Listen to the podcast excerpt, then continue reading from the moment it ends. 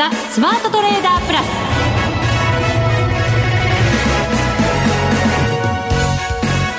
全国のリスナーの皆さんこんにちは。内田まさです。この時間はザ・スマートトレーダープラスをお送りしていきます。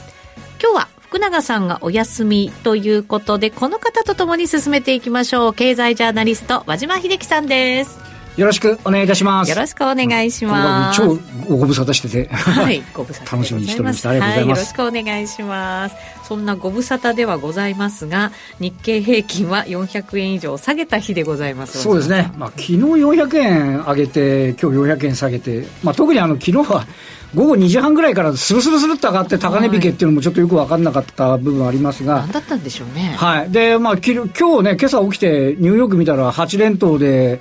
なんかもう、金融引き締めの長期化はもうなんか考えなくても良さそうだし、決算も良さそうだし、みたいなところで、朝はまあね、横ばいぐらいで始まったんですけど、あとずるずる来てしまったっていうようなね、ところで、あの、まあ、あの、理由を挙げれば半導体関連が下げちゃってて、昨日あの、東京時間ぎりぎりで発表された ASML っていうあのあの EUV っていう半導体をの微細化のために不可欠な露光装置のメーカー、はい、あの昨日の決算見たけどこれ悪くないなと思ってたら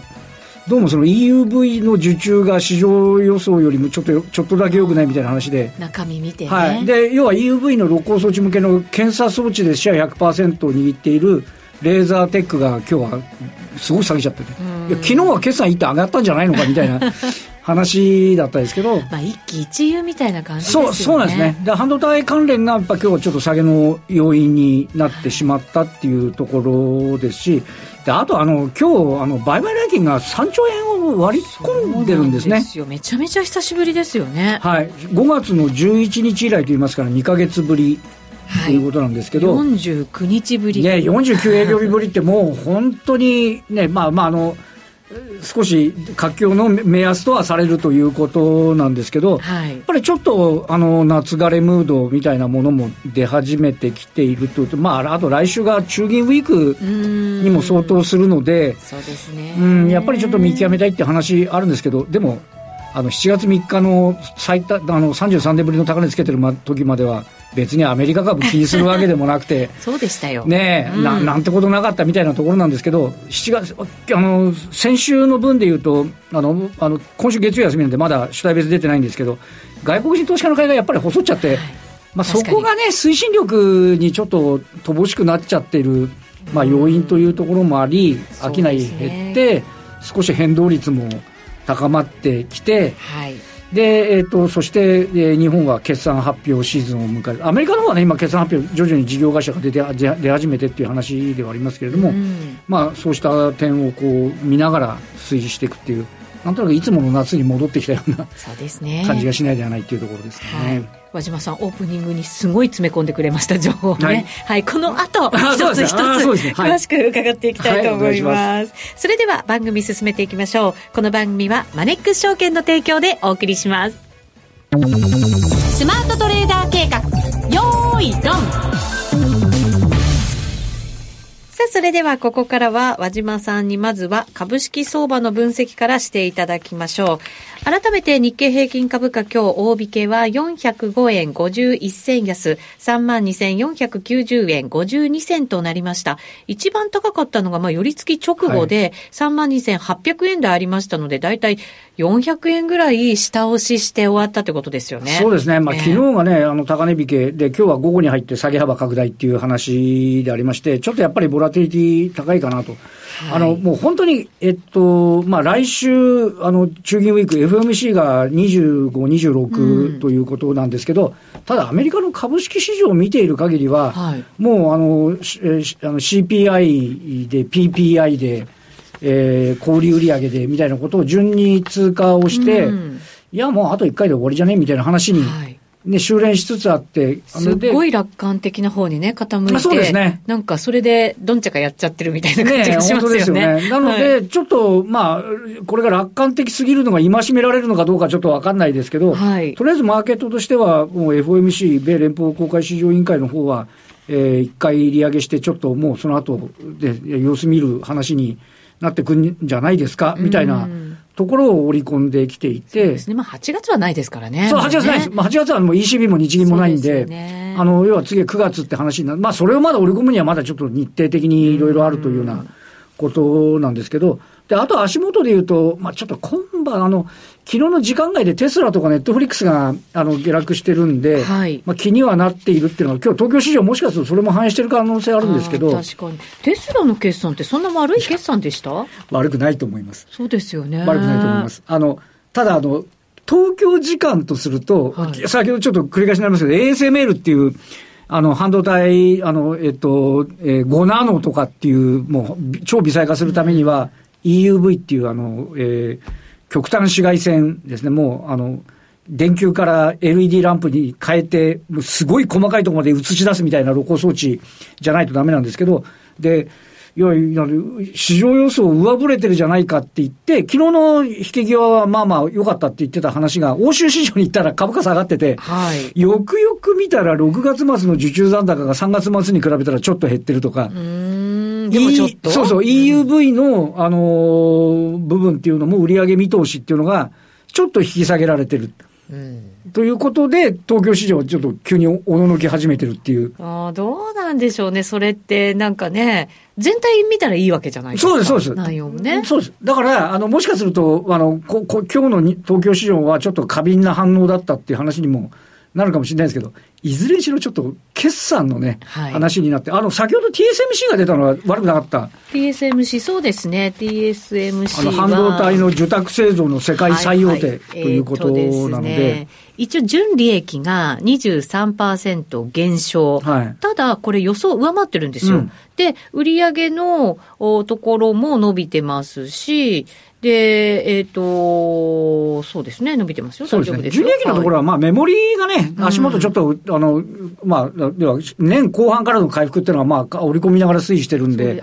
売上は10%減でした、ごめんなさい。そうですよね。はい。だから、まあまあ。そうですね、4年ぶりの減収減益ではあるけれども、はい、予想は上回ってる。そうですね。はい、だから、まあ、そんなに悪い話でもなくて、これがね、あの、2社ともがっくりきてると、だからまあ、あの、メモリとかその、古いタイプはいいんですけど、先端ノードって言われる 5, 5ナノとかの部分のが、設備投資がちょっとやや鈍ってるなら、ちょっとそれは考えなきゃいかんっていう話ですけど、はい、多分そういうことでは、ASML 見てもそういうことではないんですけど、ちょっとね、在庫調整はするっていうような話はね、以前からそれはもう以前からあ、ね、あの合ってる話なので、えー、特段そのサプライズっていう話ではないということなので、はい、まあこのあたりがね、ちょっと、まあちょっと東京市場としてのけんあの神経質になってきていると。いう話ですし、すね、まあ今日は、えっ、ー、と、ニデク、旧日本電産と、はい、出ましたよ、これディスコの決算がね、うん、発表になってるっていうえっ、ー、とね、ニデクが、えっ、ー、と、売上高が、えっ、ー、と、5%増、はい、営業利益が35%増、ほほで、純利益は55%増ですから、これも、えっ、ー、とね、四六がでは、純利益、えー、2期連続の最高益ということですね。ね。あの、日本電、旧日本電産、あの、以前はね、あの、長森プレミアムって言って、うん、まあ、長森さんの、あの、経営能力でプレミアムついてたところが、最近ちょっと長森ディスカウントになってるっていうね、はい、あの、ちょっと、あの、ガバナンスて、あの、先行きちょっと混迷極めちゃってんじゃないのみたいな話の中なんですけど、ただやっぱり見ていくのはその実態の決算なので、うん、それ、あの、ファーストインプレッションで見る限りはね、はい、数字もそんなに悪くはないと。そうですね。あの、通期では売上は減収予想なんですけど、はい、この、まあ、6、四六に関しては、これ増収になってますから。そうですね。はい、だから、いわゆる、あの、ね、あの、液晶向けの、えー、様々な周辺の器具なんかは順調に推移しているということなので、うん、まあ、こうしたことをね、ちょっと踏まえながら進むというようなことなんだろうと思うんですけど、で、あの、全体の方を見ると、あの、えっと、今日あたり、えっと、これ、あの、7月中旬ぐらいから25日移動平均線、日経平均割り込んで、25日線割れてるのが、えっと、もう確か4月の上旬以来ぐらいなんですよ。そうですね。はい。で、やっぱりあの、えっと、1ヶ月今日の売り買いのコスト、まあ、1ヶ月ちょっとぐらいで売買されてる方にとっては、あ25日線割り込んだがために、えー、今、含み損益でいうと、含み損の方になってきてる部分があって、ずーっと上げてたんで、はい、もう25日線サポートに来ていたので、まあ、あの、まあ、おしめは買いみたいな話だったのが、ちょっと25日線を割り込んで、で、今度は昨日あたり25日線チャレンジみたいな形で行って、ギリギリダメでしたもんね。ダメだったんですね。はい、で、今日は見る限り、チャート見る限りは見事に押し返されて、はい、で、25日線が今日あたりからややちょっと下向きに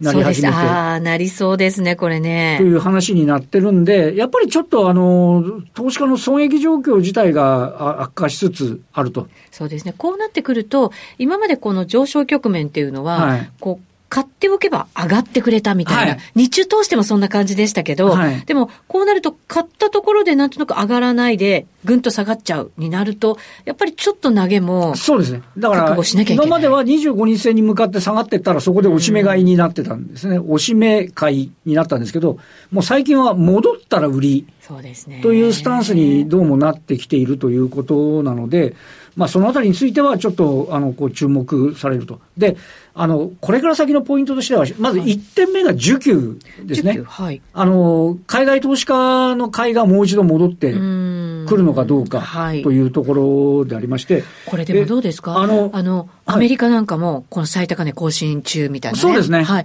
で、良くなってきてるわけじゃないですか、環境が。そうすると、じゃあ日本株じゃなくても、自分の自国の株で良くないみたいな。鋭い感じで、多分なんとなく今そんな風に動いてるんじゃないか、みたいな。部分っていうのが、あの、要は、えっと、これ日本株が上がってきた背景って、アメリカ、えっと、海外の投資家が、えー、日本株を倍にしてるわけでは多分なくて、はい、今までアンダーウェイトにしていたんだけど、ちょっとそんなに上がるんだったら、ウェイトをニュートラルぐらいにしとしとかなきゃまずいんじゃねみたいな話になった部分が、これちなみにですね、現物先物合計ですと、えっと、年初から外国人投資家は7兆5772億円の買い越しになってるんです。はい。だから、その、要は売った分を少し戻して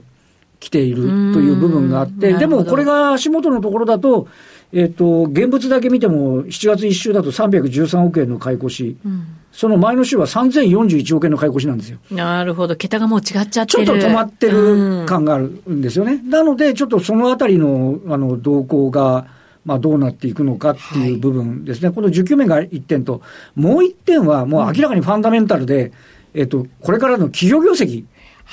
になります。はい、で、えっと、その企業業績という点で、え見ると、あの、日経平均の一株利益って今2150円ぐらいでの推移、2175円ですね。すみません。昨日の、はい、えー、今朝の日本経済新聞ベースで2175円。これ実は、年初からほとんど変わってないんです。おそうなんですね。はい。あの、っていうのは、これ変わってないのが、これも良し悪しで、うん、えっ、ー、と、本決算が発表になる前の、えー、4月、今年4月ぐらいにの、ま、あのところだと、その前の日銀単価で、大企業製造業の経常利益は現役だって話だったんですよ。はい。で、蓋を開けてみたら、うん、あの、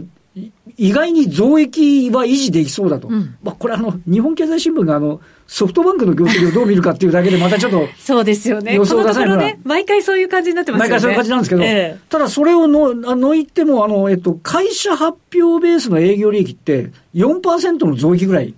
だったんですね。はい。ということは、日銀単価で見ていたよりは、少し前向きだったっていうのが決算で、で、まあ、木をいつにする感じで外国人投資家の買いが入り、うん、あの、評価をされてったっていう話になるわけですよ。で、あの、ただし、で、結果的に言うと PR13 倍、今、えっと、昨日の段階で15.1倍なんです、PBR、はい、PER、株価収益率。で、だから13倍から、要は PR を修正してきた部分があるわけです。そうですね。はい。で、えっ、と、日本のは、えっ、と、その中では、えー、まあ、こに欧米はもうすでに、えー、コロナからの、えー、回復はとっくのとおり終わってるけど、日本は鎖国してたから、ようやくそれが出てきたとか、あとは設備投資意欲が増してきたとか、はい、ああとはそのや、ようやくデフレを脱却してきたと。いうような、その、外部環境の改善みたいなものを評価して、で、え外国人投資家もまあ中立ぐらいにはしてきたと。いうことで、えー、直近の高値まで買われたわけですけど、今度はその期待した企業収益が、株価が一定で PR が低下してきたら、はい。買い余地が少し出てくるって話に。ね、割安感ってやつですよね。そうですね。えー、あ、やっぱり収益もついてくるんじゃんみたいな話ですよ。はい、あの、足元の為替は145円まで行って、137円まで来て、今139円ぐらいですけど、トヨタのえっと、基礎の前提レートは125円ですから。うん、まだまだだから、そうなんですね。それを考えれば、あの、ちょっと目先の触れっていうのはそんなに大きな話でもないと。そうですよね。まだまだだって上積み分があるわけです、ね、上積みがあるんで、ということなので、まあそのあたりを含めて、まあ今回、あの、企業決算終わった段階で、まあどうなっていくんでしょうかと。で、あの、一つポイントとして、あの、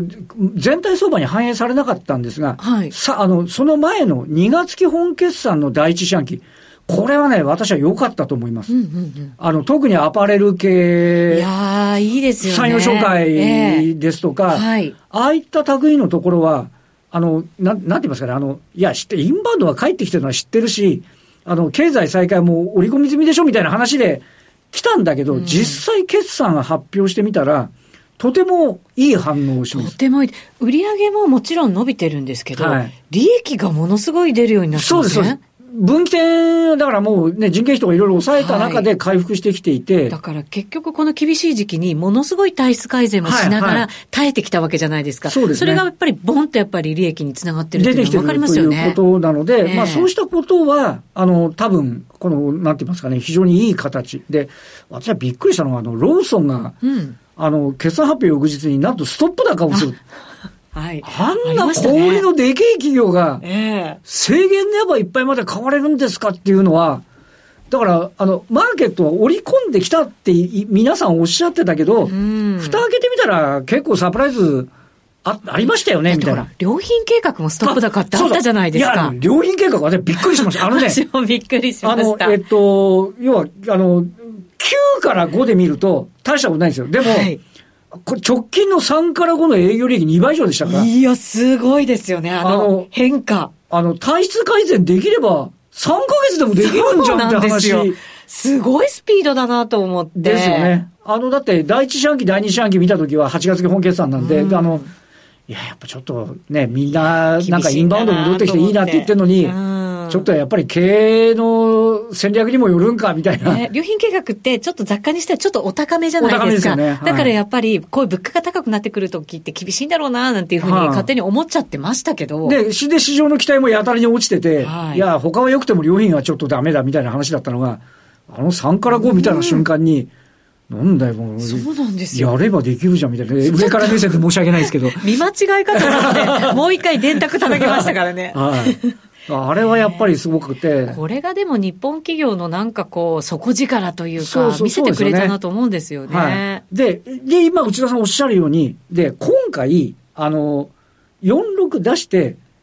通期の業績を増額修正するってなかなかしづらいと思うんですよ、正直。はい、そうですね。あの、やっぱり。すごい自信がないとね。そうそうそうそう。うん、で不、不透明だし、多少進捗率が上がっても、それそれこそアメリカの景気がどうだとか、だ一回増額したものの後から減額するってことは恥ずかしくてできないので。それは嫌だ。うん、なので、やっぱり慎重になると思うんですよ、見立てについては。はい、なので、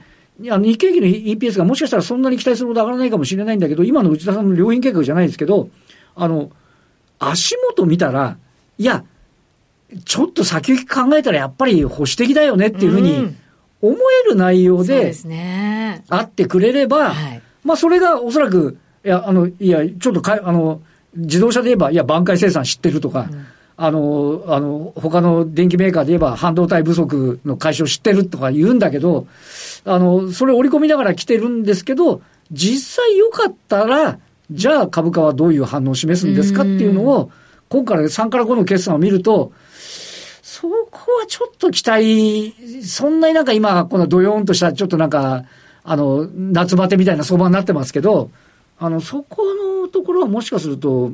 ちょっと見見直される？はい。あの、ちょっと。いいと思いますね。ね。ね見見直されて？そう。はい。ちょっと楽観的に過ぎてるのかもしれないけども。ね、もちろん、ここまでの上昇で、期待も織り込んできてるっていうのはあるんだ、だ、だと思うんですけど、はいはい、それでも驚いちゃうぐらいの決算って中にはあって、ね、はい。はい。さらなる、だからそれが増額修正の期待ってところに、こう、つながっていけばいいわけですもんね。そう、そういうことですよね。で、あの、そそういうことがあって、で、悪い方で言うと、多分半導体は芳しくないんですよ。で、半導体芳しくなくて分かってて、ASML が今回ちょっと日本の市場今日ちょっと揺らしてるような形にはなりましたけど、まあそれも悪いことは分かっていて、その先の、あの、5ナノとかそういう濃度のところの順調さみたいなものが確認できるかとか。はい、まあちょっと、あの、なんて言いますか、同じセクター内でも今、あの実はその同じ半導体っていうセクターの中でも上場来高値抜けてるのと、年初来安値圏にあるのと、まちまちなので、はい、そこのところはあの同じセクターの中でも明暗分かれるかもしれないんですけど、まあ、これは自動車も同じで、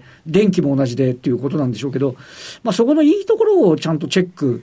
していけるかどうかっていうのはね、ちょっと一つポイントかなっていうふうには思いますよね。そうですね。で、アメリカがリセッション入りしないで、はい、さらにね、浮上していくなんていう強さを見せたら、はい、そら半導体だって動くでしょう、ね、そうですね。そういうことですよね。よく分かってない私ですらそう思いますよ。まあ、そうそう。いや、そうなんですよ。だからそれが一番重要なんです。うん、で、あとはもう一点、その今、あの、マーケットが一つ気にしてるのはやっぱり中国の、はい、あの、鈍さみたいなものがあって。株価もね、なかなか浮上しないですね。はい。で、でも、あの、で、まあ、最大の成長セクターが不動産なんで、いや、そのセクターが、あの、冴えないと不良債権問題って話になり、雇用になりっていう。はい、でも、習近平体制は今年は、あの、GDP 成長率5%だと。去年5.5って言って失速しちゃって、でも、ね、政権のこと考えたら、なりふり構わず多分、不要策をえ、え、いくんじゃないかという。そうですね。その期待はね。はい。ありますよね。まあ、あの、だから前年同期で見ると GDP も悪くなかったっていう話ではあるので、最悪ではないっていう部分もありますから、まあそこのところを今度、ちょっと安川が見る限りはいまいちだったですけど、はい、先行きのその改善期待が出るのかどうか、まあ、まあ、全く出ないのかどうか。っていうね、ちょっとこのところでちょうど夏枯れていろんなものが出てくる、来週の中銀ウィークしかり、あの、企業決算しかり。でも、外需がちょっとやっぱり停滞してる中で、内需がね、頑張ってくれるっていうのは、そうですね。やっぱりこう、いいバランスのね、はい、取り方してるのかなとも思ったりしますけどね。今、あの、その、今、まだ喋って大丈夫ですかね？もうちょっと大丈夫。あの、内需で言うと、あの、もう今、九州が暑いって話じゃないですか。はい、熊本ね。熊本で、あの、もうめっちゃすごい状況になってるって、まあもう地価も確か19%ですかね、菊陽町。あの、上がってるったり、まあ、売り惜しみが出てるって話もありますけど、まだ第二工場も決まってないわけですよ、うん、TSMC の。なんかいろんな噂が流れてて、その、はい作ってる工場の中の食堂の、はい、あの、募集があって、働く人の、すごい時給だとかって言って。そうですね。そっち。時給3000円とかなんかね。あ、やっぱり、ご存知。もう言っちゃおうかなみたいなね、なってきますよ。そうそう。で、で、それがやっぱり、でね、私がある、あの、半導体の部材メーカーの社長にこれちょっと聞いたら、はい、で、新しく工場建てる何、何に使うんですかって言ったら、いや、わかんない。とりあえず。工場建てるんですよ。うん、いや、だってそれって、あの、来る人が先端のところで、そのできた時に何が欲しいかって言われたら、うちはそれを作るんだと。ああ、なるほど。いろいろ含んでますよね。だから来て作ってみないと何が受注が来る。だただし言えるのは今作ってるものはもう作らないって。あ、そうですか。だから、どんどんね。だからそうそう。そんなことが、あちらこ、で、は、若干円安で国内に製造業回帰してきてて、で、国内も賃金上がってるって話じゃないですか。これもまた一つ悪い話じゃないんで。本、当、そうですよね。人手不足の企業さんは大変かもしれないけれども、やっぱりそれがね、やっぱり流れの中で来てるっていうのは悪くなくて、ここのその内内需の先取りみたいな、部分っていうのも、ちょっと長い目では、あの、この間の日銀単価も設備投資力全く衰えてないですからね。そうですよね。はい。まだまだ期待できる日本って感じがね、しますけど。押したところでもそんなに悲観することはだからないのかなっていうふうに、今のところは思ったりはしますけどね。それでは、一旦お知らせ挟みたいと思います。はい、マネックス証券からのお知らせです。投資家の皆様、マネックス銘柄スカウターをご存知ですか？マネックス銘柄スカウターは、マネックス証券に口座をお持ちの方が無料でご利用いただける日本株銘柄分析ツールです。マネックス銘柄スカウターでは、売上高や営業利益など重要な業績指標を過去10期以上にわたりグラフ表示することができます。自分でデータを整理する手間をかけずに、長期的な視点で企業を分析することが可能です。また、マネックス銘柄スカウターには、10年スクリーニングという機能がございます。通常提供されているスクリーニング機能は、直近の通期業績や今期の会社予想などを対象にすることが多いのですが、10年スクリーニングなら、過去10年間の業績や直近の四半期業績での銘柄選びが可能なので、長期視点で自分に合った銘柄を探し出すことができます。さらに、マネックス銘柄スカウターはスマートフォンへの表示最適化も行っているので、外出先などでも場所を選ばずスムーズに銘柄分析を行っていただけます。また、マネックス銘柄スカウターの活用術もマネックス証券のセミナーやホームページで紹介していますので、ぜひご覧ください。マネックス銘柄スカウターは、マネックス証券に口座を開設いただくと、無料でご利用いただけます。マネックス証券の口座は、無料で開設できます。日本株投資の強い味方、マネックス銘柄スカウターをぜひお試しください。マネックス証券での取引に関する重要事項。マネックス証券が扱う商品などには価格変動などにより元本損失、元本超過損が生じる恐れがあります。投資にあたっては、契約締結前交付書面、目論見書の内容を十分にお読みください。マネックス証券株式会社、金融商品取引業者、関東財務局長、金賞第165号。スマートトレーダープラス。今週のハイライト。